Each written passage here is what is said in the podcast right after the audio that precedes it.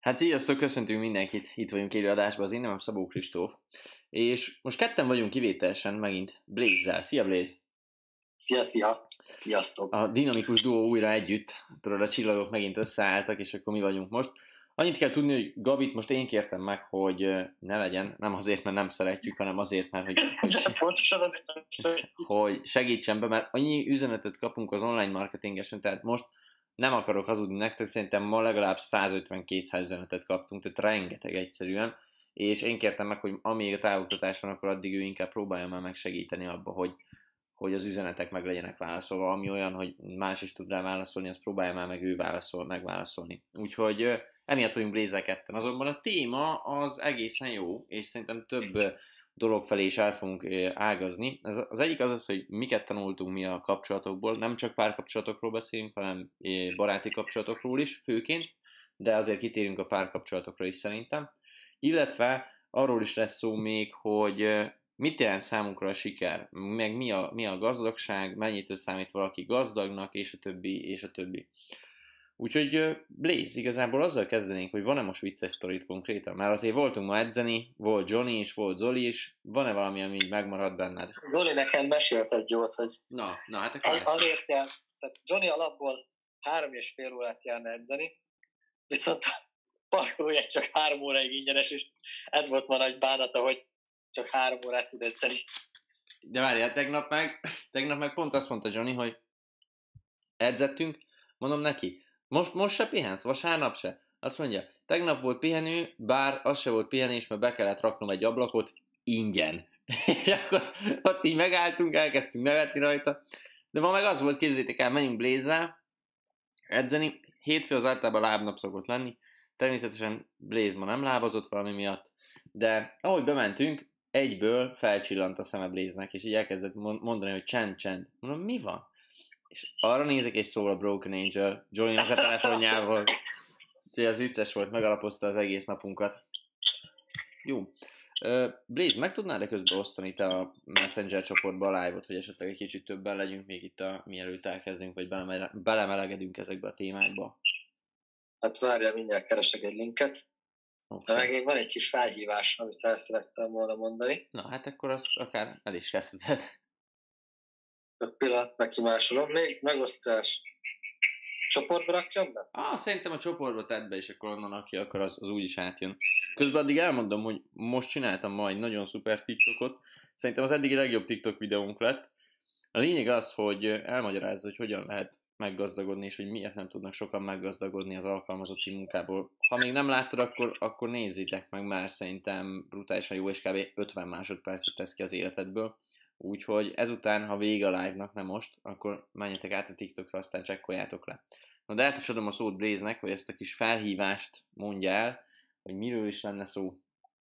Tegnap pont beszéltem Gálértel, és ő hívta fel erre a figyelmemet, hogy most becélozták az online marketinges kedves üzletemberek, és a 13-14 éves követőinket főleg, Hm. és mindenféle ígéreteket tesznek nekik, hogy majd milyen sikeresek és gazdagok lesznek.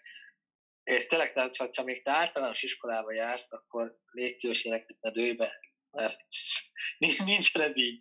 Ja, tehát amúgy most azon is gondolkodtam már, hogy azokat, akik nagyon durván pusolják itt a fiatalokat nálunk, azokat így vagy le kéne tiltani, vagy, vagy azt kéne csinálni, hogy nem tudom én kitenni a Insta hogy rá ne nagyon figyeljetek, vagy valami. Én nem akartam idáig elmenni egyáltalán, mert mindenki a Nem saját... muszáj lesz sajnos, lehet. Minden... Meg kell hozni a radikális lépéseket, mert tényleg amikor már 13-14 éves gyerekekre írkálnak, és hogy be akarják őket vinni ide-oda-oda, az azért nagyon gerinctelen dolog. Ja, pont ezt akartam mondani, hogy, hogy ez, már, ez már azért durva, hogy már az ilyen fiatalokat azért egyszerű befolyásolni szerintem. Nagyon, olyan, nagyon. olyan embereknek, akik ezt arra használják, hogy befolyásolják őket, és éppen miatt lehet, hogy el kell jutnunk odáig, hogy, hogy le, le kell tiltani ezeket az embereket, úgyhogy majd az lesz szerintem, hogyha tényleg kapunk több ilyen üzenetet, hogy Hm. XY rám írt ennyiszer, meg, meg rám is, meg ilyenek, akkor utána átdobjátok Igen. nekünk, mi meg letiltjuk őket, vagy nem És tudom. hogyha van, van ilyen, tehát tényleg felkeresnek titeket, meg ebből nektek valami bajotok származik, akkor nyugodtan kereshetek minket, és akkor segítünk meg,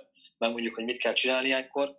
Ja. Meg tényleg, tehát minél több ember elküldi, annál inkább tiltani fogjuk az oldalról. Ja, megmondom, hogyha bármi probléma lenne, vagy, vagy nem is probléma, hanem tényleg úgy gondolod, hogy akkora jó lehetőség, hogy ezt 13 évesen nem lehet kiadni, meg 14 évesen, akkor előtte azért dobj egy üzenetet Blaze-nek, és ő meg fogja mondani, hogy valóban tényleg olyan jó lehetősége, vagy csak át akarnak baszni téged. Tehát ez 90% árbaszás, igen, tehát ezt azt hozzátenném. Ja. Azt írja Juri Blaze, könnyű befolyásolni az embereket, főleg ha megnézed Kristóf videóját. Promo. Hallod? Egyébként ez pont van egy sztorim. No. Még van válpénzügyen hozta fel a tanárom, hogy volt egy faluban egy ilyen fifikás idős 50-es csaj, aki beetette az embereknek, hogy milyen milliókkal húzta le őket, hogy adják neki a pénzét, és akkor ő majd nagyon fasz a befektetési alapba beteszi, és akkor 60%-ot fog majd kamatozni egy év múlva.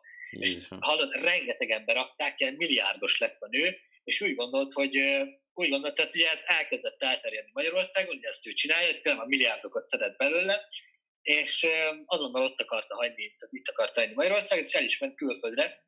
Viszont olyan helyre ment, ahol van kiadatás. Ne! És elfogják, és azóta börtönben hogy ennyit nem néz meg az ember, hogy aki összegyűjt, tényleg összegyűjt, összegyűjtötte a rengeteg milliárdokat, és annyit nem volt képes, hogy Google-be beír egy hol van vajon kiadatás. De ez mekkora azért. egy ilyen, tudod, ilyen, ilyen azt nem is tudom már melyik ország volt, ilyen tengerparti ország, tudod, dőzsök, meg ilyenek, éppen napozott a pénzével, ilyenek, itt a legmaxosabb pergőt, és akkor kopogtattak be a yardok. A pénzügyőrök. és akkor, akkor csodálkozott, hogy ja, hogy itt van kiadatás, meg kellett volna nézni. Szóval erre, erre szóval igen, hogy, hogyha, le, hogyha legalább átszersz mindenkit néz meg, hogy van kiadatás Végén most már szok terjengeni a távoktatásról, hogy azt tanítjuk, hogyan verjük át az embereket. Igen. Ja. És akkor következő adásban majd a pénzmosást nézzük el. Adócsalás, mi legyen még? Amúgy voltak, képzeld el, képzeld el, Blaze, ezt most nem kamuzom. Ugye régen feltettünk kérdéseket, meg most is lesznek majd augusztusban felteszünk több kérdést is, hogy miről beszélünk a távoktatásba.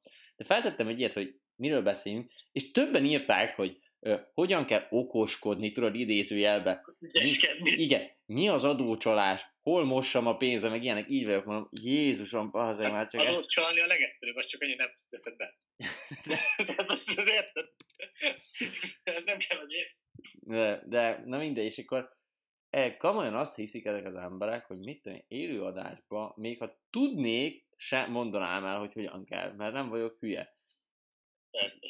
De amúgy mindenkinek azt mondom Magyarországon, hogy egy, egy fiatal vállalkozásnál, tehát ezt most a vállalkozásra értem, a 18 évesen elindítasz egy vállalkozást kataadózással, olyan szinten kedvező az adózás, hogy hülye lenne az, aki elcsalja. De ezt most full komolyan mondom. Ez, hogy 50 ezer forintot fizetsz be, és 1 milliót szedhetsz ki. Tehát, hogy ténylegesen full hülye, aki ezt elcsalja. Vagy 25-öt fizetsz be. Ja, vagy hogy diák vagy, akkor 25-öt fizetsz be, tehát annyira, de annyira kevés, és ez nagyon sokan szidják a magyar adózást, és persze van, van alapja, de attól függetlenül a kisadózókat a magyar állam szerintem brutálisan támogatja ezzel, hogy ilyen keveset kell adózni, és ilyen egyszerű az adózás, mert tényleg semmiből nem áll annyi, hogy megvan egy számla, szám, azt át kell utalni. Ja, ételes adózási forma. Így van. Ugyanannyit fizetsz minden hónapban, úgy hívják. Na, Na hát, hát a Blaze tudja konkrétan. Na. Hát nekem vannak ilyen tudod egyetemen. Valamire mégis csak jó az. Ja, na. Ilyen fogalmak. Na. Menjünk bele a témába. Tehát kezdjük azzal akkor, hogy, hogy akkor mi a, mik azok, amiket legnagyobb dolgokat így megtanultunk az életből. Menjünk eddig végig, hogy bizonyos baráti, vagy, vagy párkapcsolati... Szerintem kezdjünk ezt vagy baráti, vagy, vagy párkapcsolati, és akkor egyet-egyet mondjuk. Jó, akkor kezdjünk barátival. Nem tudom, neked van-e konkrétan, ami baráti... Nekem van. Jó, akkor, akkor kezd el te. Rengeteg baráti van. Az, hogy az első, az az, hogy tehát ne bízzak százszerzalékosan senkibe, kivéve magamba. Uh-huh. Ez így az első. Mivel, hogyha kialakul nekem egy baráti kapcsolatom, az azért alakul ki általában, mert én százszerzalékosan megbízok a másikba, és ezzel már volt rá példa, hogy pontosan tudták, hogy százszerzalékig megbíztak bennük, és visszaéltek vele, úgyhogy kihasználtak, vagy behúztak, vagy hasonló, szóval azért minden szinten résen kell lenni valamennyire, és mindig át kell gondolni a döntéseidet, meg hogy miket mondasz, mert tud rossz kijönni belőle, szóval ez az egyik, amit én megtanultam, hogy csak is kivel magamban bízhatok százszerzalékosan. Oké, okay, és akkor mm, ide mondok én is még egyet, ami kapcsolódhat ehhez, szintén a bizalomhoz, hogy baráti kapcsolatban ne nagyon adjatok így kölcsön egymásnak, mert rossz sül ki belőle. Nekem már volt egy olyan, amikor meg ez a ide, ide-oda hívogatom egymást, tehát egyszer meghívok téged, után te engem, mert igazából nem, nem lesz mindig ugyanannyi. És van egy konkrét példám rá, hogy egy csávó az, az akkor ismerősöm ezt full tudatosan csinálta, és nagyon ügyesen befolyásolt akkor engem. Mert elmentünk a Tesco-ba, vettünk egy-egy helt, amúgy azóta már nem iszok helt, meg semmi energiaitalt, vettünk egy-egy helt, ami akkor volt 150 forint kávé, vagy 170 max. Mondja, hogy hülye, ne fizess majd én, majd én állom, kifizetem. Ja, mondom, kösz szépen, tudod. 170 forint. Majd utána este elmentünk a Mekibe, és kért egy Big Mac menüt, ami 1500 forint, és mondanám, hogy fizessek, és azt mondja, hát de figyelj, már meghívtak a Tesco-ba, izére, herre. És akkor így voltam, hogy most remélem szivatsz be, hát ez tízszer annyiba kerül. De nem tudtam mit csinálni, mert tényleg meghívott, és bunkó lettem volna, hogy hat visszautasítom.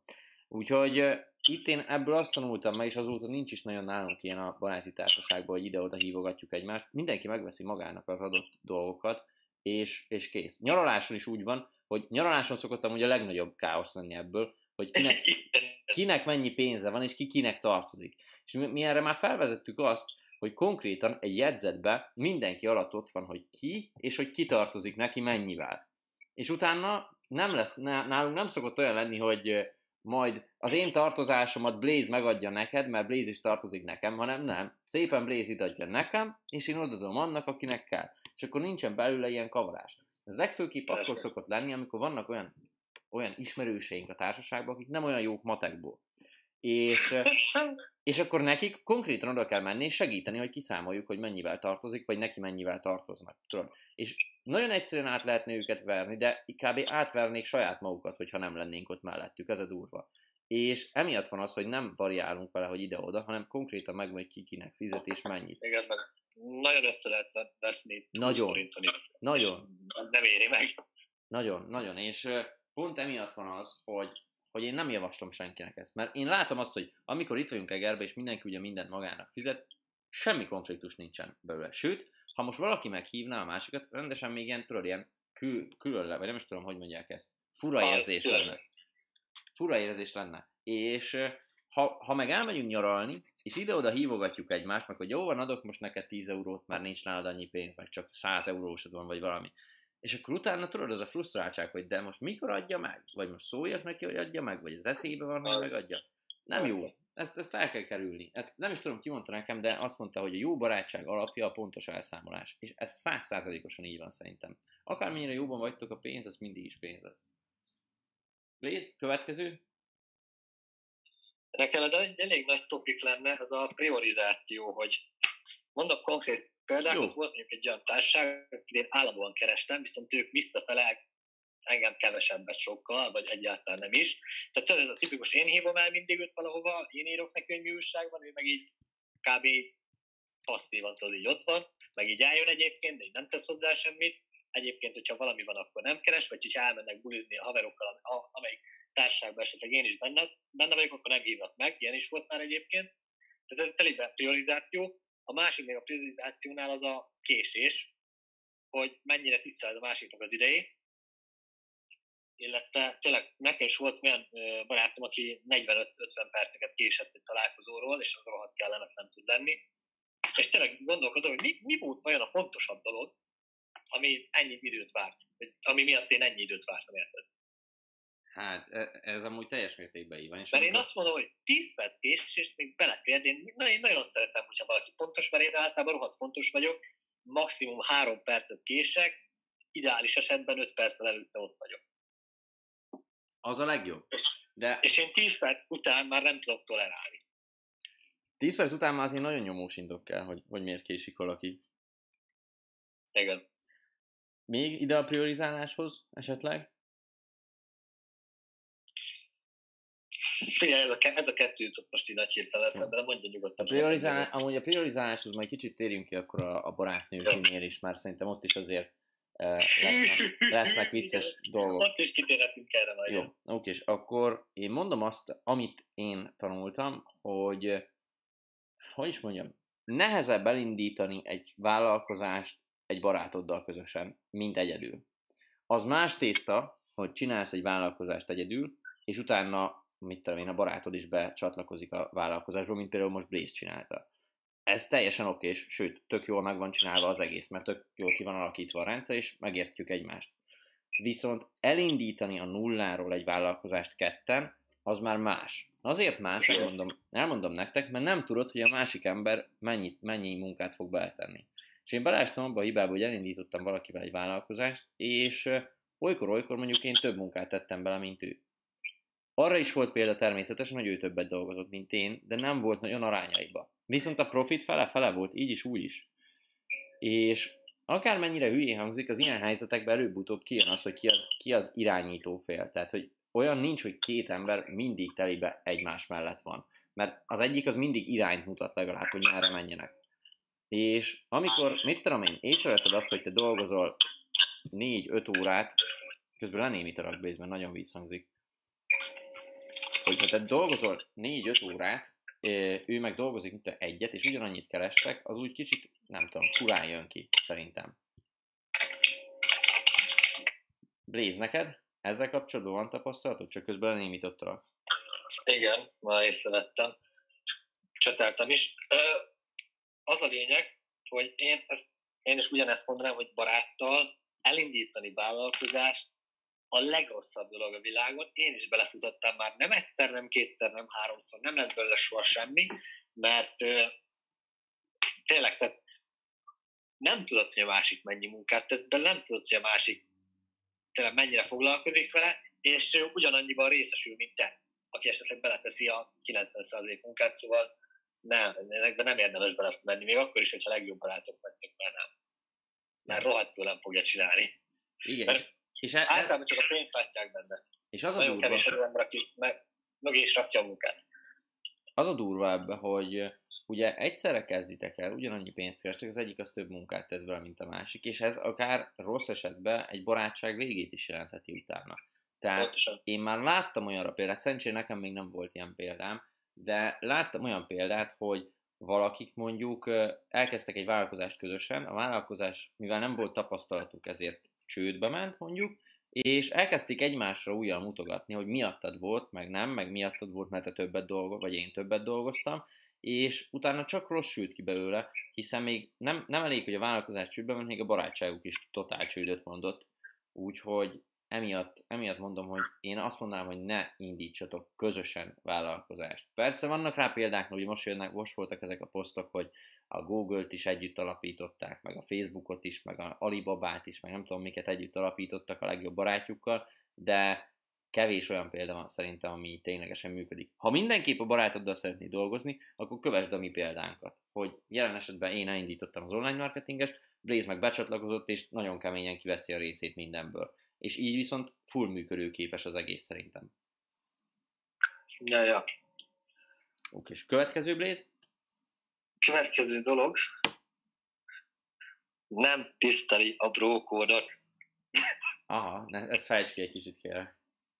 Hát tudod, van ez a fiúknál ez a nem létező illettan, vagyis hát ez nincs leírva sehova, de tudod, hogy mit csinálhatsz, meg mit nem csinálhatsz meg a másikkal. Igen. És hogyha, ugye ezek, ezek tipikus olyan szabályok, amiket nincs leírva, de egyébként mindenki tudja őket, és hogyha ezeket nem tiszteli a másik, vagy felrúgja, akkor azért elég nagy balhék tudnak belőle születni, főleg ez lányoknál van ilyen, tudod, hogy ö, tehát ez a bros before hose, viszont ennek is azért ott van, hogy azért a másik nőjére nem nagyon megyünk rá, viszont vannak itt ilyen nagyon szép társaságok erbe, akik nem is inkább adjuk, körbeadják, mint a békepipát társaságon belül. Igen. Ja. Szóval ezt, ezt így tudom mondani, hogy nem tiszteli a brókót. De ez megint, oda, ez megint oda vezethető vissza, hogy nem tisztel igazából téged, vagy nem tisztel, Igen. nem vagy, prior, nem vagy prioritás neki, nem vagy első Igen, ez, listán. ez, ez az, hogy nem tisztel engem kb. Ja, tehát, hogy, és ha, ha valaki ezt megcsinálja, mit tudom én, nagyon egyszerű példa, kavar az exeddel mondjuk, vagy, vagy elkezd beszélgetni az exeddel, vagy ilyenek, akkor először persze beszélgesse vele, hogy most mi van, mert lehet, hogy szimplán csak hülye, és ezt nem értette meg. De, de amúgy sok esetben arra jön ki, hogy nem vagy elég fontos számára, hogy, hogy most mit én ezt a csajt poffolja miattad, vagy bármi. Tehát eh, Igen, ezt nehéz megfogalmazni. Lányoknál nem tudom, hogy van ilyen biztos, hogy van amúgy lányoknál is ilyen kimondatlan illámtan, de fiúknál ez amúgy eléggé erős szokott lenni. Igen. És belefutottunk már olyanba is, képzeljétek el, csak hogy mondjak ilyet is. Nem most volt az élet, hozzáteszem, de hogy a társaságunkba, baráti társaságunkba, ez 8 főről van szó, volt egy lány, aki tetszett valakinek. Viszont annak a lánynak meg egy teljesen másik csávó tetszett a baráti társaságunkból. És az a csávó, aki a lánynak tetszett, direkt nem csinált semmit vele. Pedig nem volt rossz se egyáltalán, de ennyire tisztelte a barátját, hogy, hogy azt mondta, hogy őt nem érdekli kb. ez, vagy hogy ő, ne, ő neki nem éri meg azt, hogy mit tudom én most ezzel a lányjal legyen x ideig. Ja, mert utána ilyen kellemetlenségek vannak társaságon belül. Igen, igen, elrontja a barátságot kb. Teljesen. Persze. Oké, és gyorsan jött egy kérdés, amit Dani kérdezett, hogy skacok, így, hogy most a rendes, tisztességes katásokat is megszivatták ezzel a 40%-kal, még így is érdemes egyéni vállalkozni. Nálatok ez számokban mekkora bevétel visszaesést jelent, nagyságrendileg. Igazából e, szerintem, Dani, te arra gondolsz, hogy 40%-os többletadó, de ezt nem, tehát nem mindenkire vetették ezt ki. Ez úgy van, hogy azt hiszem 1 vagy 3 millió forintot nem lehet kiszámlázni, Blaze, egy emberre. Valahogy így van. Az a lényeg, Igen, az a lényeg ennek, hogy nagyon kevés emberre vonatkozik, tehát ránk például full nem vonatkozik, mert mi nem egy embernek számlázunk ennyit, hanem ugye az 50 ezeres kurzusok, könyvklubok ilyenek, tehát jó esetben kiszámlázunk, nem tudom, max. 100 ezer forintot egy emberre egy évbe. És ez pont amiatt van, mert sokan a rejtett foglalkoztatottságot, tehát a rejtett foglalkoztatottság az azt jelenti, hogy nem vesz fel téged a cég, hanem eddig azt csinálta, hogy Jelents be magad, mint egyéni vállalkozó, mert akkor minden ilyen TB, meg nyugdíj, meg egészségügy, meg ilyenek fedezve van. Mi meg majd fizetünk neked, mint hogyha vállalkozó lennél, csak nekünk dolgoznál szerződésbe. És ez sokkal jobban jött ki a cégeknek anyagilag, és az állam ezt akarta kiszűrni, hogy ez a rejtett foglalkoztatottság... Ez az okoskodás, ügyeskedés. Igen, hogy ez az ügyeskedés ne legyen. És éppen miatt vetette ki ezt a 40%-os adót, hogy most már ezt teljesen el, ezért 40%-os, mert teljesen ellehetetlenítette ezeket az embereket, hogy így dolgozzanak, és most már a cégek muszájak lesznek konkrétan felvenni az embereket, nem így okoskodva hébe-hóba megoldani ezeket. Tehát ránk például full nem vonatkozik ez az egész, Dani. De tök jó, hogy felhoztad ezt a témát. Júli Bléza írt, hogy házi nyúlra nem lövünk, ez is nagy igazság. Igen. Oké, és gondolkodok még, hogy mi az, amit én Nekem még van. Oké, és mondja akkor te nem kezel egyenlő félként. Tehát magasabb rendűnek, vagy alsóbb rendűnek érzi magát, vagy kezel téged, tehát ez nem jó, egyenlő szinten kell mindketten legyetek, mert akkor ilyen elnyomás van, és az hangulaton kijön. Ezt, erre amúgy neked van most egy konkrét példál is nem régről. Akár azt is körbeírhatnád, hogy hogyan, hogyan láttad meg azt, hogy az adott fél mondjuk nem kezel téged egy szinten vele, saját magával. Hát figyelj, annyira körbe, de nem tudom, de ez érződik a légkörbe, hogy magának milyen célokat tűz ki, meg így kb. nekem. Tehát én mondok valamit, azt leszólja, mert mindig egyen rosszabb legyen mindenki. Ja. Érted? Ja. Tehát egy, egyen mindig alatta legyek, ugye az a cél.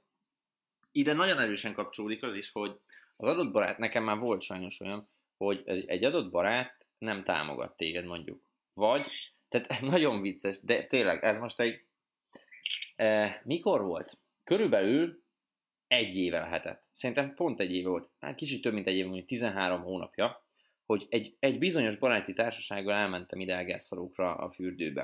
És beszélgettünk a medencébe, és arról volt szó, hogy kinek mennyi a álomkereső. Tehát mondjuk mit tudom én, 5 év múlva mennyit szeretné havonta keresni. És akkor még azért nekem is eléggé más volt a gondolkodásmódom, módom, nem ilyen gondolkodásmódon voltam, mint most. És a srác, az egyik srác azt mondta, hogy 250 ezer havonta, 5 év múlva. A másik srác azt mondta, hogy 500 ezer. Én pedig azt mondtam, hogy 1 millió. Amikor kimondtam, hogy 1 millió, akkor az a srác, aki, aki 250 ezeret mondott, elkezdett így, azt a, jó van, de most szállj már le az élföldre, meg ilyenek tudod. És így néztem, és mondom, miért? Hát én furreálisnak tartom az 1 milliót. Azt mondja, hát jó, persze, persze, a filmekbe lehet, de, de így tegerbe 1 millió forintot, már ne viccelj már, tudod. És az volt az, amikor elgondolkodtam, hogy vajon ez a baráti társaság előre visz engem, avagy inkább hátráltat. És arra jöttem el, hogy abban a pillanatban nem feltétlenül vitt előre, hanem inkább lehúzta a cégemet. Utána jött egy másik társaság, amiben már Blaze is benne volt, meg Blaze-nek egy ismerőse. Az egy fokkal jobb volt. mert ott már azért komolyabb összegekről beszéltünk, de még az se volt az igazi teljesen. Nem Blaze miatt, hanem úgy a többiek miatt.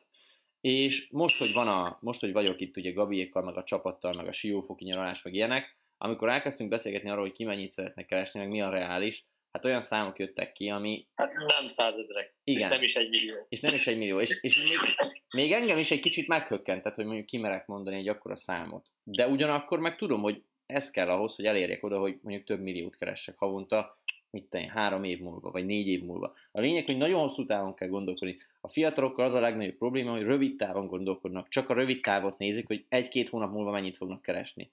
De nem gondolnak abba, hogy mondjuk négy-öt év múlva mennyit fognak keresni. És ez egy óriási probléma szerintem a mai generációban. Velem is így volt, hozzáteszem. Tehát itt nem a, nem a nem is tudom, pulpitusról akarok beszélni nektek, hogy ez a legnagyobb probléma, velem is ez volt. Csak ezt meg kell tanulni helyén kezelni szerintem. Oké, és Blaze, ha van még neked, akkor hajrá, hajrá.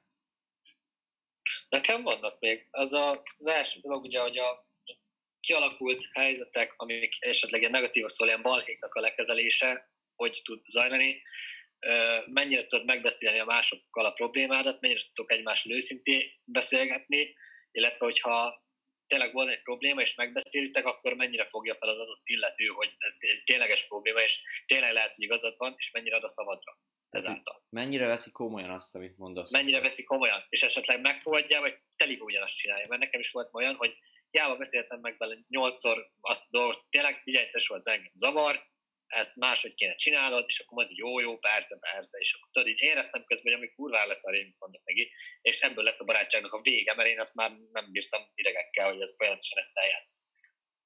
Pontosan.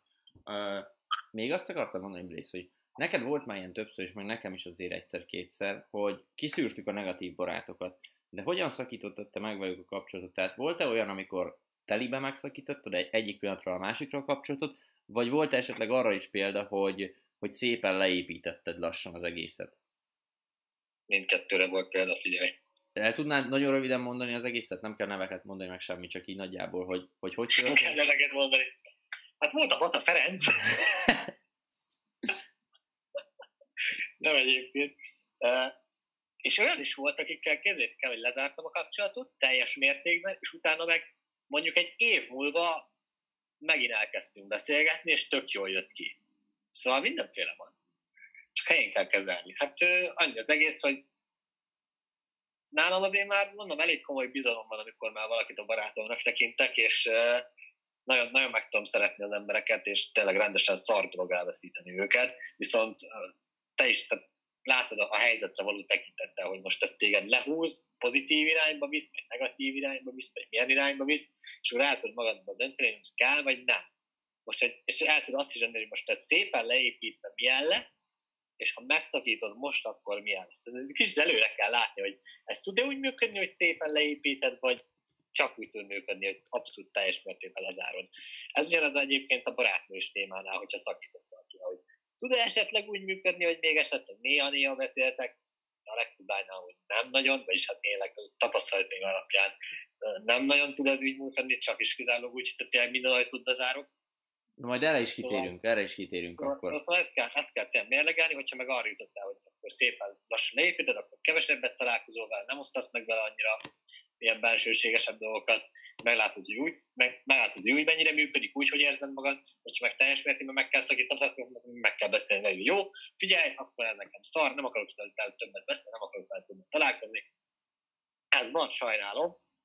Ezt először nyilván ő érti meg, meg te se gondolod így komolyan, aztán elkezd telni az idő, látod, hogy tök jól érzed magad nélküle, és, és megszoknik ennyi. Neked... És nagyon komolyan le kell zárni. Neked melyik volt a, a hatékonyabb, vagy melyik volt az, ami jobb volt? Hogyha teljesen lezárta egyik pillanatról valamit a másik, másikra, vagy, vagy szépen lassan leépítetted a bizonyos emberrel a kapcsolatot? Telibe emberfüggő volt, figyelj. Emberfüggő, aha.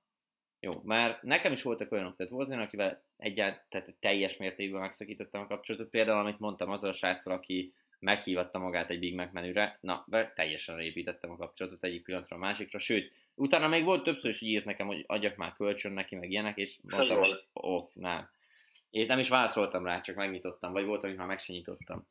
És viszont volt olyan is, akivel így szépen lassan leépítettem. És arra is volt példa amúgy, ezt, ezt is elmondom nektek, hogy egy emberrel mondjuk nagyon jóba vagytok, találkoztok heti ötször, és egyik pillanatra a másikra megváltozik az egésznek a, nem tudom, hangulata. És eddig támogatott, de most már nem támogat téged, mert neki is egy változás ment végbe az életébe.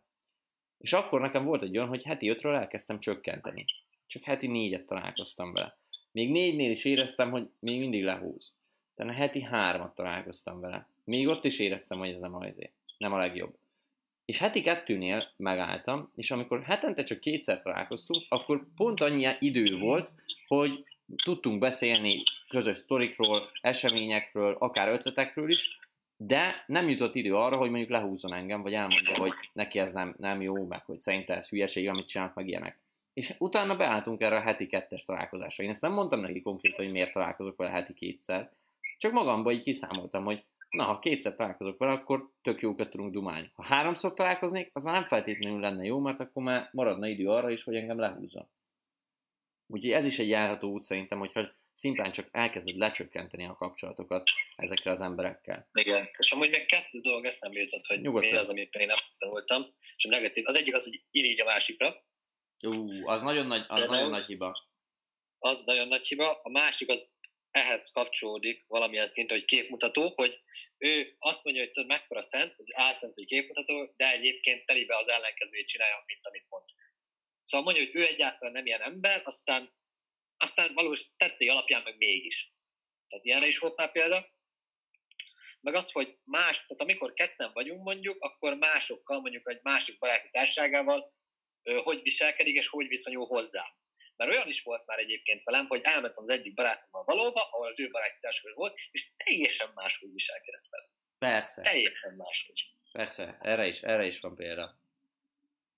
Itt van. Pál Levente írta, hogy Kristóf nálunk Erdélybe ökölszabály van a brókódra. Ez is, ez is nagyon, nagyon helyes. Nagyon helyes amúgy. Eh, nektek volt -e olyan kapcsolatotok, amit a karantén alatt építettetek le? Hú, Blaze, volt erre? Nekem amúgy volt. Karantén alatt építettem le. Biztos, hogy volt, de nem tudom most így hirtelen, hogy ki az. Ne, nekem... Százszerzék, hogy, százszerzék, hogy volt, mert én nagyon ugrálok kapcsolatokból kapcsolatokból. Ja, ne, nekem volt amúgy, úgyhogy majd erre is kitérünk legfeljebb. Még... Várjál, még, még valamit akartam ide mondani, ide a barátos részhez. Melyik, tehát melyik volt a kett, kettőt mondtál, melyik volt az első? Az, ja, az irítség. Irigy, képmutató, álszent. Az irítség. Nekem volt olyan barátom is, aki folyamatosan, de tényleg folyamatosan irigy volt a barátnőmre, vagy a barátnőimre. Pontosabban nem rájuk, hanem rám, hogy mondjuk ilyen barátnőim vannak. Attól függetlenül, hogy nem is feltétlenül ismerte őket, csak mondjuk annyit tudod, hogy jól néznek ki, vagy szépek, vagy dekoratívak. És nehéz mondjuk úgy beszélni egy, egy olyan baráttal, aki tényleg a legjobb barátodnak tekinted, és nehéz neki elmondani, mit tudja, hogy mi a helyzet a barátnőddel, amikor tudod, hogy amúgy ő tök szívesen lenne a te barátnőddel. És akkor érted, most, most hogy kér tőle tanácsot? Mert kb. mindig arra fog kiukadni, hogy ja, menjetek szét, mert nem jó ez nektek, és kb. szétmentek, és azonnal rámenne a barátnődre. Tehát eh, nagyon, nagyon veszélyes, és nagyon meg vagy, kell válogatni. Amikor már kapcsolatban vagytok, már akkor is próbálkozik. Hát az udvarító. Ne, jó, az mondjuk, tényleg, az mondjuk tényleg durva. Mondok egy vicces, mondok egy nagyon vicces sztorit akkor most nektek ezzel kapcsolatban. No. E, és az a vicc, hogy hogy azzal a sráccal azóta is jóba vagyok amúgy, és ez egy félreértés volt, vagy hát félig meddig félreértés, meg az alkohol is volt benne. Volt egy még körülbelül négy évvel hetett, szerintem szilveszterkor, amikor kb. ilyen december 10-én összejöttem egy, egy lányjal. De úgy tényleg, tehát, hogy jártunk, és nem csak mit én találkozgattunk, hanem ki volt mondva, hogy mi együtt vagyunk. És ő meg a barátnője, amúgy a barátnőjét egyáltalán nem szerettem, eljöttek szilveszterezni nem hozzánk, hanem egy olyan buliba, ahol mi voltunk. Tehát nem mi voltunk a házigazdák, de az ismerőseinké volt a ház. És ott buliztunk. Megérkeztek, nem hazudok, abban a pillanatban az ismerősöm elkezdett az én nőmmel beszélgetni. Tényleg semmit nem csináltak, csak sztoriztak. Meg nem, lehet, hogy tetszett neki, de nem az volt a célja, csak beszélgettek. És nekem meg ugye ott maradt a barátnőmnek a barátnője, akit egyáltalán nem szerettem, és mivel ő egyedül volt, ezért nekem kellett beszélgetni vele. De ez nem ilyen 10 percig történt, hanem egész este. Full egész szilveszter este. És már nagyon ideges voltam a végén. Már oda mentem a haveromhoz, mondom, most ti mit a szarról beszéltek ennyi ideig? És ő meg akkor jutott eszébe, hogy ja, amúgy neki ezt nem kéne beszélgetnie, mert hát mert jól el voltak, mert jó fej volt a Csajsz is, meg jó fej volt a barátom is, és tök jól elbeszélgettek. Meg ott, mit én, bennültek a kanapén a többiekkel együtt, és viccelődtek meg ilyenek. Én meg kim voltam full kellemetlen beszélgetésbe a barátnőm barátnőjével. Másnap megkérdeztem, hogy te most ezt hogy gondoltad, vagy mi volt ez? És akkor mondja, hogy hát ő full nem vette észre magát, és hogy ne haragudjak meg, hogy százszázalékosan igazam van. Hogy itt a másik, amikor nem veszi valaki észre magát. Nem veszi, tehát hogy ő nem direkt csinálta, csak teljesen nem vette észre magát. És már fogtam fejem, és tudod, most haragudjak rá, ne haragudjak, láttam rajta, hogy nem direkt csinál meg, hogy nem azért csinálja. Mondom, na jó, mindegy, felejtsük el az egészet, kb. ez volt. De ez is egy nagyon szar szituáció volt ott. Okay. Aztán jutott még egy dolog. Na, please. Bök ki. Ez, a, ez az, amikor az a beszédtéma, hogy panaszkodás és emberek kibeszélése. Az, de erről, erről van is egy, ezt, azt el tudod mondani, tudod? Ez a szegény emberek gondolkodása, átlagos, meg a gazdag emberek gondolkodása. Amit beszéltünk Siófokon is. Hát, hogy a szegény emberek egymásról beszélnek, vagyis hát Igen. nem magukról, hanem mindenki másról, mert egyiknek sem érdekes az élet, hogy arról meséljen az átlag emberek eseményekről, pontosan, és a gazdag emberek pedig ötletekről. Ötletekről, lehetőségekről, pontosan. Lehetőségekről, pontosan.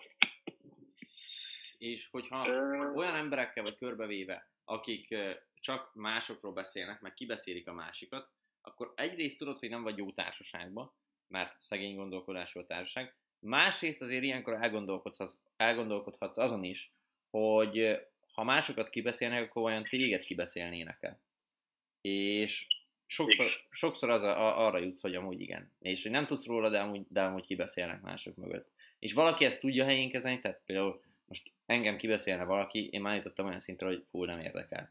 De ehhez azért kellett nagyon sok olyan ember, aki mondjuk kibeszélt, és akkor megsértődtem régen, meg mit én haragudtam el, meg ilyenek, hogy eljussak erre a szintre. Úgyhogy igazából emberfüggő megint, hogy ki hogy reagál a kibeszélésre, de tudni kell, hogy attól, hogy valaki kibeszél téged, az, az a te utadat, meg a te célodat nem befolyásolja egyáltalán. Sőt, nekem már, meg Blaze-nek is, inkább már motiváló. Tehát motiváló, hogyha kibeszélnek két dolog miatt, és az egyik, mert lenéznek minket, és emiatt, emiatt sokkal jobb pozícióból indulunk. Másrészt pedig, ha elkezdenek kibeszélni minket, akkor vagyunk olyan érdekes téma, hogy minket hozzanak fel. És... Igen, ú, pont volt most, izé, írtam egy csajnak, mondta, hogy ról, rólam beszéltek, mondom, ja, nekem is az a kedvenc témám. ja. Önök végre valami értelmes dologról beszéltek barátnőddel. Ja, hát igen, ez most amúgy, ne, ez most nekem is aktuális volt.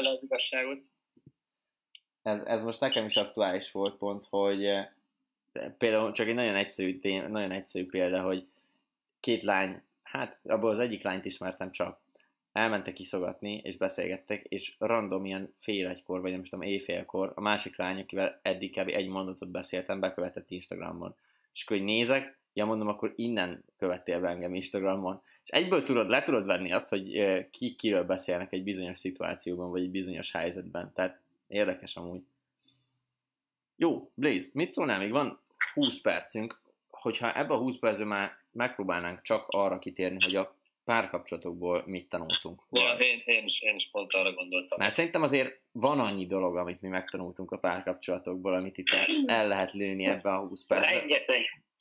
Azt, azt megtanultuk, hogy milyen lányt nem szeretnénk, és az a baj, hogy egyre, egyre szűkör a kör. Igen, de azt, már, de azt már tökéletesen tudjuk, hogy miért nem szeretnénk, mondjuk azt is. Igen. Tegyük hozzá. Jó. Azt már tökéletesen tudjuk, hogy miért nem szeretnénk. Elkezded akkor? Elkezded, Blaze? Olyan kézzelfogható példákat fogok mondani. Azt a minden, na jó, és akkor kezdjük, kezdjük. Jó, szóval első dolog, amit megtanultam a párkapcsolatban, hogy olyan lánya, én még egyszer össze nem jövök, akinek a fenekéről vannak kipakolva Instára képek. És miért? E, ezt is legalább, legalább, legalább egy kép is, mert akkor tudom azt, hogy ez, ez, ez ilyen tudod, tegybe hatásvadász, és csak azért csinálja, hogy lájkolják, mert hogy ő figyelemhiányos, igen, sőt, ezek általában... Ennek hosszú távon rossz vége lesz. Ezek általában úgy önbizalomhiányos lányok is. Tehát azok szokták magukat kipakolászni, akik önbizalomhiányosak, és egy visszaigazolást várnak azzal kapcsolatban, hogy amúgy ő ennek a csávónak, meg annak a csávónak is tetszik, mondjuk. Értitek? Úgyhogy ez nagyon jó Blaze. Még esetleg valami, ami ide kapcsolódik? van még több is, de mondja nyugodtan. Akkor mondom, mondom felváltva. A, a, első legaktuálisabb, amit én megtanultam, soha ne, ne kényeztesse egy lányt. Ezt most úgy értem, ezt most úgy értem, hogy tehát full random, úgyhogy nincsen se névnapja, se szülinapja, se semmi, ne vegyél neki egy Balenciaga cipőt, mert nagyon könnyen hozzászokik az adott ember ahhoz. És attól függetlenül, hogy te mondjuk azért vetted, mert nagyon szereted ezt a lányt, ő lehet, hogy félre fogja érteni, és ő hozzászokik, hogy ja, én most kaptam egy ilyet, akkor valószínűleg minden hónapban fogok kapni egy ilyet, vagy értitek, hogy mit mondok. Tehát ezzel azért vigyázni kell, és nagyon vigyázni kell az ajándékok mértékével is, de ezzel majd Blaze is ki fog szerintem erre térni. Tehát higgyétek el, higgyétek el, hogy tök mindegy szinte, hogy te most egy 5000 forintos ajándékot veszel, vagy egy 185 ezer forintos ajándékot veszel valakinek. Mert ugyanannyira tud neki örülni, hogyha szeret téged. Ha meg nem szeret, akkor ugyanannyira leszarja mind a kettőt. Úgyhogy tényleg tök mindegy.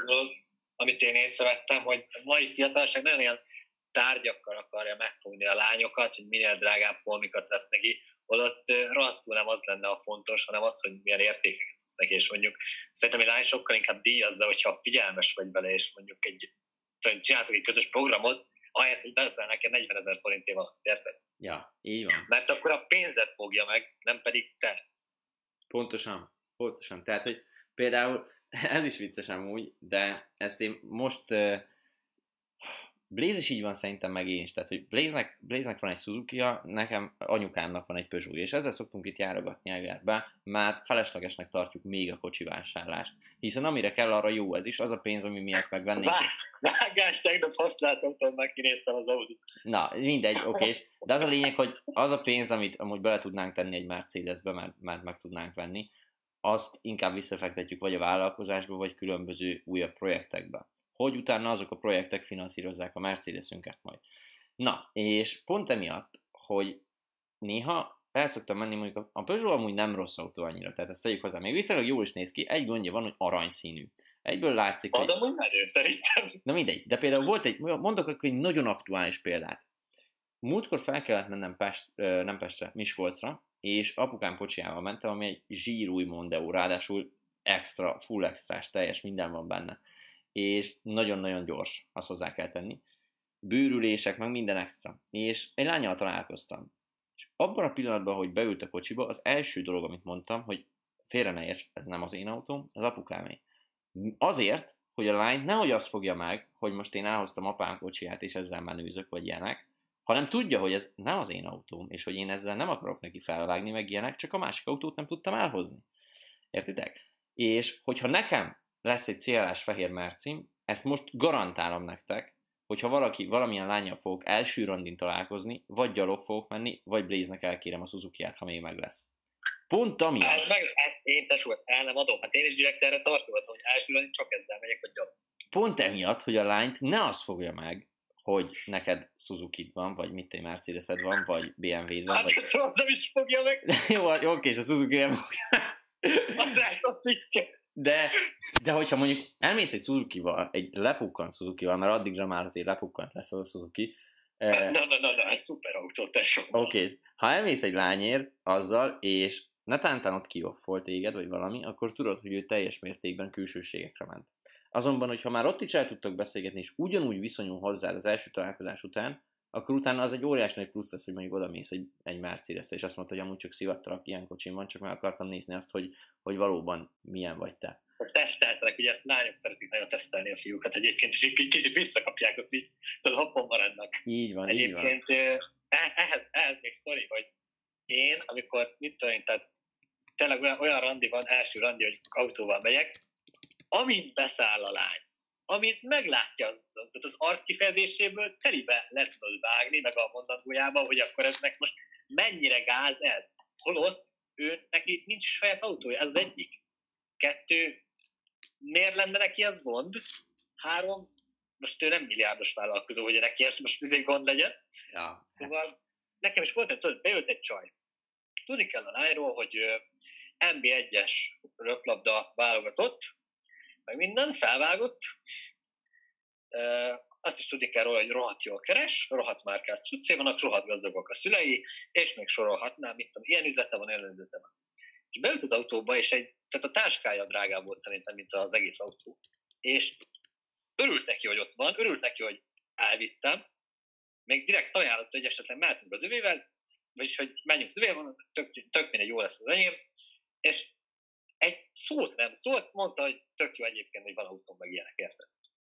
Ja. Egy szót nem szólt. Jó, vágás, találkoztam nem régiben, ez, ez egy, ez egy, ez egy, egy körülbelül két hónapos sztori, egy csajszival, akik egyébként, tehát abszolút nincsenek ilyen jó körülmények között, mint az előző, a példából adódóan.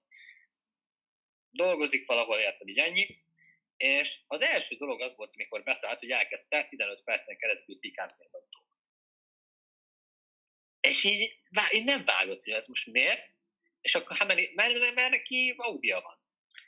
Tudni kell, hogy az ő Audia 6 évvel idősebb, mint az én suzuki de Audi. Szűke hajlányról van szó? Igen, és ezt, így, és ezt így érted, így nem tudom hova tenni, tehát miért kell fikázni a másik autóját 21 évesen, szerintem még autómnak sem kellene, hogy legyen. Nem az, hogy fikázni. Nem az, hogy izé, tehát, egy, tudom én, tehát célás mercedes legyen, esetleg 21 évesen, miből, ugye, az a másik. Így van, egy kicsit már azért elferdültek itt ezek a, a dolgok, hogy mi, mire számítanak a lányok, mert az más, tehát egy kettőt tegyük helyre. A lányért mondjuk egy, a szép lányért, vagy a szép lányokért azért sokan oda vannak, és sok olyan ember is oda van, akinek az anyukája, apukája nagyon gazdag mondjuk. És elkéri apa kocsiját, és a Porsche-val, vagy nem tudom, Ferrari-val, vagy tök mindegy mivel, legyen csak egy Mercedes. Értem egy akkor a lány már hozzá lesz szokva, úgy, ahogy a Balenciaga cipőről beszéltünk, ez a kocsiknál is meg lehet. A lány hozzá van szokva, hogy ő érte egy mercedes jönnek. És ha nem egy mercedes jönnek érte, akkor ő már egy kicsit szomorú emiatt. Vagy úgy van vele, hogy a, hát ez egy Suzuki, ez, ez, ez gagyi, vagy ez valami. És, akkor, és azt nem nézi, hogy mondjuk az a Suzuki Blaze, és a Mercedes pedig nem az iracsávói, hanem az apjái, vagy BMW-ről is beszélhetünk, Audi-ról, full mindegy a márka hanem az apukájáé, hanem csak azt látja, hogy Mercedes. És amit mondtam, Igen. pont ezt mondtam a egyik sztoriba, és ez teljes mértékben így van, higgyétek el, nagyon sok emberrel beszélek naponta, tehát most tényleg 100 fölött, de amúgy átlagosan ilyen 30-40-nel. És azt látom, hogy ez a trend kezd megfordulni, mert most értünk el oda, hogy felnőtt egy olyan generáció, akinek anya-apa gazdag volt, és maxos kocsival ment a lányokért, de ő amúgy semmit nem tett le az asztalra. Hogy Blaze szavéval éljek, még egy rágógumi árát nem kereste meg és felnőtt, mondjuk 25 éves lett, 26, tegyük fel egy autót, meg egy lakást alátettek, de nem nagyon tud pénzt keresni. És ott van, hogy nem nagyon van végzettsége se, tehát vagy beteszik őt valahova ilyen protekcióval, vagy elkezd dolgozni egy gyárba, vagy ilyenek. És nagyon hamar az az éles stílus, amit ő megterem, vagy az a szülei megteremtettek, az így elillan, mert nem nagyon tudja megtartani. Nem tudja fenntartani azt az éles stílust. És emiatt kezd az lenni, hogy ezek a, a lányok, akik eddig vele voltak, azok már azt látják, hogy hopp, hát már nem vagy olyan menő. Most megváltoztál, valami történt, ilyenek. És elkezdenek olyan emberekkel barátkozni, akik 22-23 évesen egy Suzuki-val járkáltak, de építették a saját dolgaikat, építették a saját vállalkozásaikat, és 26 évesen mondjuk nincs olyan menő BMW-jük, mint a csávó apjának volt, de van mondjuk egy korrekt BMW-jük, egy korrekt lakásuk, és folyamatosan fejlődnek. És nem elvárható egyszerűen, hogy 21 évesen vagy 22 évesen legyen egy, egy gyereknek, mit tenni, mercedes -e. Ha van is, akkor az kétes, hogy miből van az a Mercedes mondjuk 22 évesen, érted, amikor, mit tenni, persze vállalkozhatsz, de most segítettek a szüleid abba a vállalkozásba? Legális az a vállalkozás? Tudod, így ilyenkor felmerül. Főleg, főleg a legálison van a hangsúly általában. Igen, tehát ilyenkor azért felmerülnek. Olyan 20 éves ismerek, akinek fullos autója van, és a, a legális szó az egyikben egyik vállalkozásában sincs benne. Közben Gellért is itt van, úgyhogy köszöntünk. Szia Gellért! Gellért azért, még... azt tudod, hogy a szünet, szünetben van, és csak azért hallgat minket, Blaze, úgyhogy ezt azért hallgatjuk majd. Oké, okay, Blaze. Itt még amúgy felírtam egy csomó dolgot, de kicsit térjünk már rövidebbre, mert időszűkében vagyunk. Oké, okay. mondj, akkor csak próbálj meg felsorolni. Jó, kicsit tehát az első dolog, amit megérsz, ha azt mondjuk, hogy ő nem olyan lány, akkor valószínűleg ő olyan lány minél jobban hangsúlyozza, annál inkább az. Ez telibe az, így a, Aki olyan nem, az nem hangsúlyozza, hogy az, tehát, érted? E, ez százszázalékosan egyetértek vele ezzel. Következő? Következő az, hogy szarul pozícionálod magad a kapcsolatban. Ú, az, hogy el, elveszik a, rangodat, vagy te érted, Státusz. alapból szeretik a lányok, hogyha felnéznek rád, és aztán egyébként le tudod rombolni. Nagyon könnyen le tudod rombolni amúgy. Nagyon Ezt. könnyen le tudod rombolni, és akkor már, ugye, tehát val, ez is embere válogatja, de a legtöbb lány tényleg a domináns férfiakat szereti, és hogy fel tudjon rá nézni, ami természetes. Határozott céltudatos férfiakat szereti amúgy. Igen, igen, igen. És ezt, és ezt nagyon könnyen le lehet rombolni. És visszakerülni már sokkal nehezebb, mint lerombolni.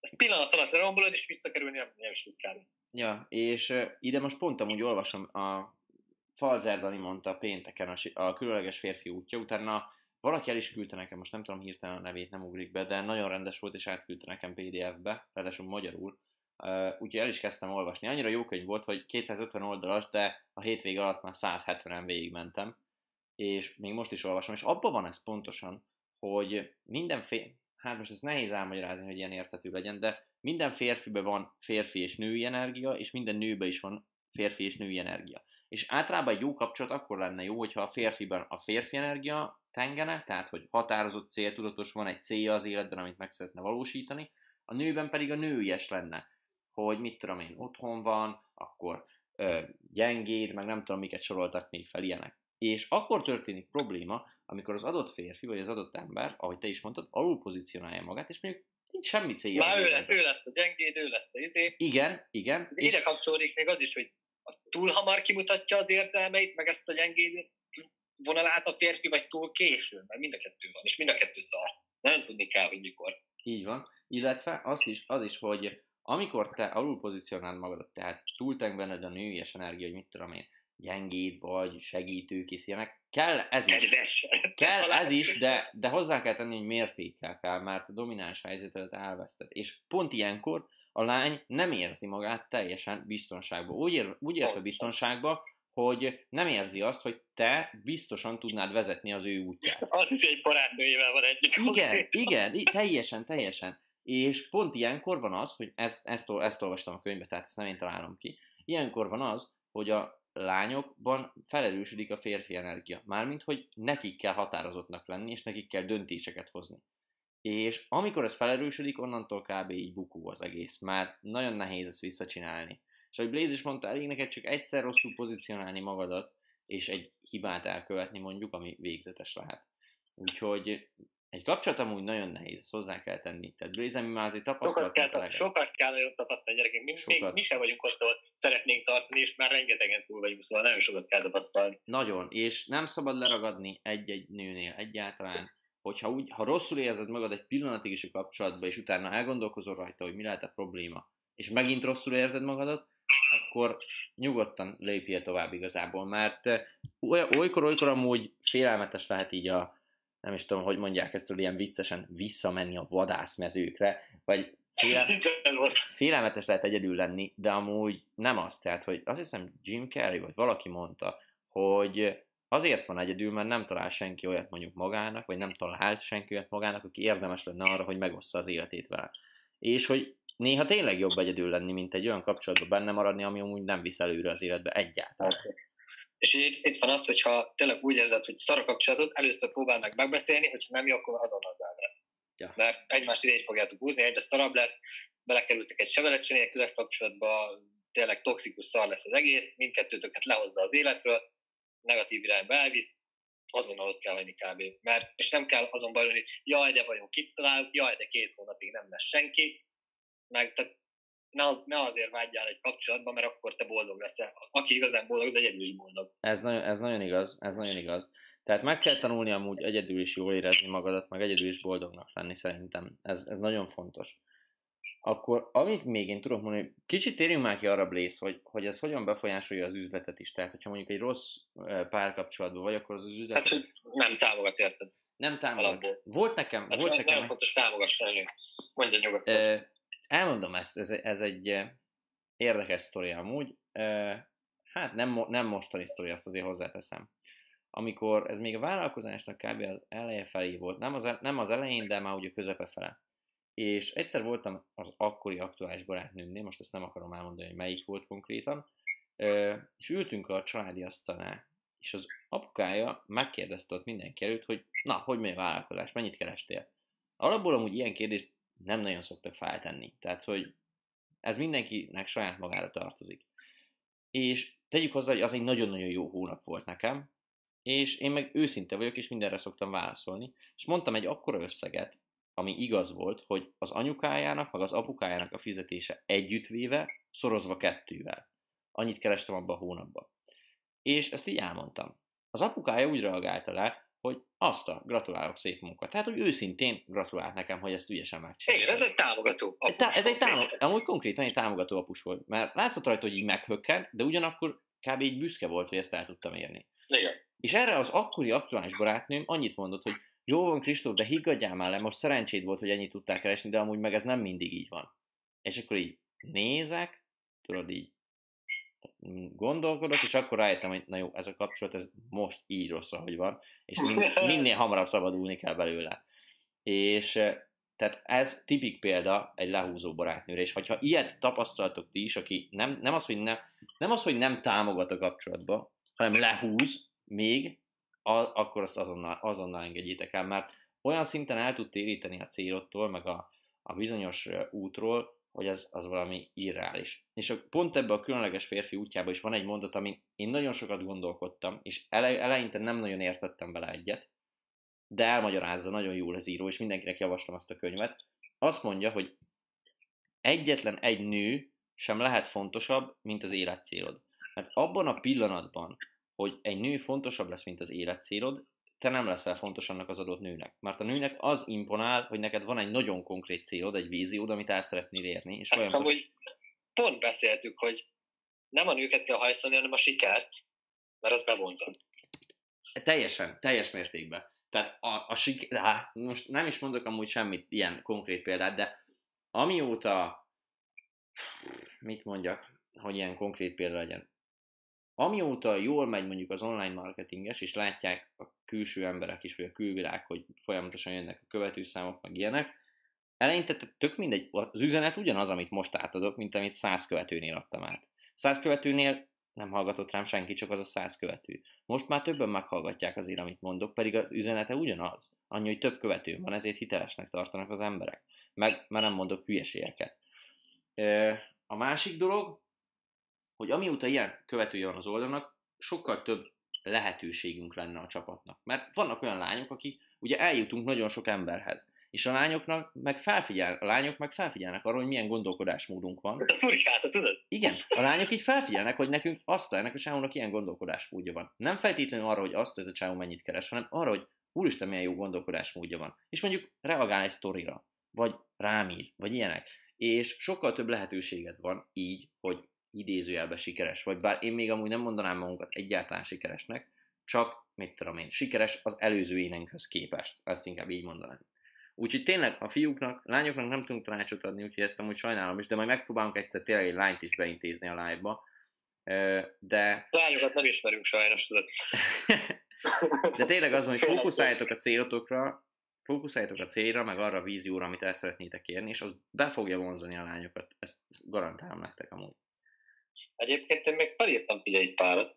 Ú, mennyi, mennyi az a pár, Blaze? Csak azért, mert hogy... Egy, három, figyelj, de... Figyelj, akkor azt vigyük át, vigyük át a holnapi adásra. Mit szólsz hozzá? Jó, rakjuk át a holnap ezt, akkor itt, itt hagyom. Ö, Úgy, Szokoly Máté írt egy jót, hogy a, akkor, ha a nő a fontosabb lesz, mint az életcélod, akkor igazából már a nő lesz az életcélod, ami nem egy jó dolog. Azt, hogy fenntartsd kb. Így van, ez, ebben nagyon igazad van, Máté. Fenntartsd, meg ilyenek. Uff. Holnap, még annyit elmondunk, tehát ennyi volt amúgy a mai adás. Holnap hamarabb leszünk, holnap, és mikor is lesz még? Szerdán, valószínűleg reggel fogunk menni. Tehát reggel lesz ilyen 9-től megpróbáljuk a távoktatást megcsinálni. Mint, mindjárt gyorsan ránézek, hogy holnap nekem hogy van ö, időpontom. Ö, egy pillanatot kérek. Hát figyelj, megpróbáljuk akkor. Blaze, neked a 8.30 az mennyire lenne életképes? Lazán. Jó, akkor holnap, holnap 8.30-tól lesz távoktatás. 8.30-tól, uh, illetve szerdán is megpróbáljuk ilyen reggeli időpontban, az nem biztos, hogy 8.30 lesz, de ott is egy reggeli időpont lesz kivételesen. Mert a múltkor, amikor hamarabb tettük a távoktatást, akkor, akkor meg tök jó volt, tehát többen nézték az emberek. Igen. Jó, akkor még egy top kommentet gyorsan válaszunk így a legvégére. Nekem volt uh, Még egy, á, nekem van egy amúgy, Dani írta, Na, Dani írta, amikor mondtam ezt az apósosat, hogy megkérdezték, mennyit keresek, hogy úgy, hogy Kristóf inkább folytatta a kapcsolatot az apóssal ezek után. Nem mondtam, hogy azon, azonnal be kell fejezni ezt a kapcsolatot. Nem, nem folytattam a kapcsolatot, de amúgy, amúgy attól függetlenül jó kapcsolatban vagyok az apóssal azóta. Tehát, hogyha mit tenni, beszél, találkozunk az utcán, vagy rám ír, vagy ilyenek, akkor beszélünk. De ennyi. Na, Ádám írtam úgy, hogy lesz miért felkelni. Na, ezt már szeretem, ezt már szeretem. Bálint írt, hogy egyszer legyen egy reggel hatos távoktatás. Azt még nem tudom, hogy mikor fogunk úgy felkelni, de megpróbálunk egyszer egy olyat is összehozni. Neked van Blaze, top komment? Aha, lement a palita, hogy micsoda nő ez a férfi. Nekem, nekem ez fogott meg, hogy tényleg, hogy egyre inkább azt, azt látom, tudod, hogy férfi a kármű, és ennek a női, nő, nők meg elférfiasodnak. És hogy ez érdekes egyébként, hogy ez vajon miért lehet. Egy nagyon-nagyon jó téma, holnap kitérhetünk akár erre is. Holnap, holnap mindent szartát beszélünk. Érted? Jó, oké. Blaze, köszönöm szépen, hogy itt voltál akkor, meg köszönöm nektek is, akik végighallgattátok ezt Ne témát. hülyéskedj, én köszönöm. És akkor holnap 8.30-kor találkozunk itt a távoktatásban. Sziasztok, további szép napot! Sziasztok, szép napot.